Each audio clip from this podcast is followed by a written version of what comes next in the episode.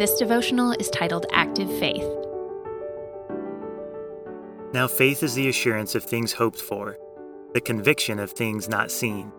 For by it the men of old gained approval. Hebrews 11 1 through 2.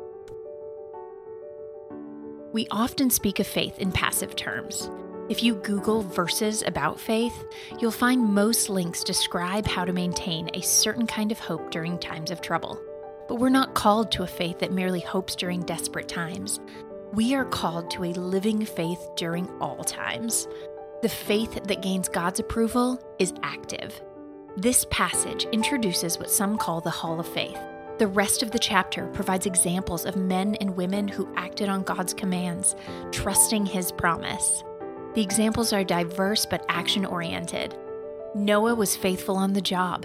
Rahab changed teams. Each example glistens like a ray of sunlight, but sometimes the promise was fulfilled in the next life.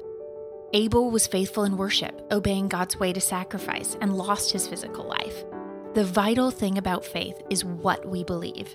The key thing to believe is that God is good. Whatever He allows into our lives is our best opportunity, even when it doesn't seem to make sense. If He says, build a boat on dry land, there's a good reason even if we don't understand it for years.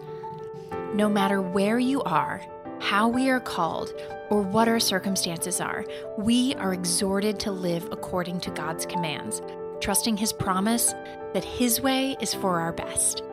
This is how to please God, the key to crossing the finish line of life victorious. Ponder today. Faith is conviction that if we follow God's way, it will yield our best results whether or not it feels that way.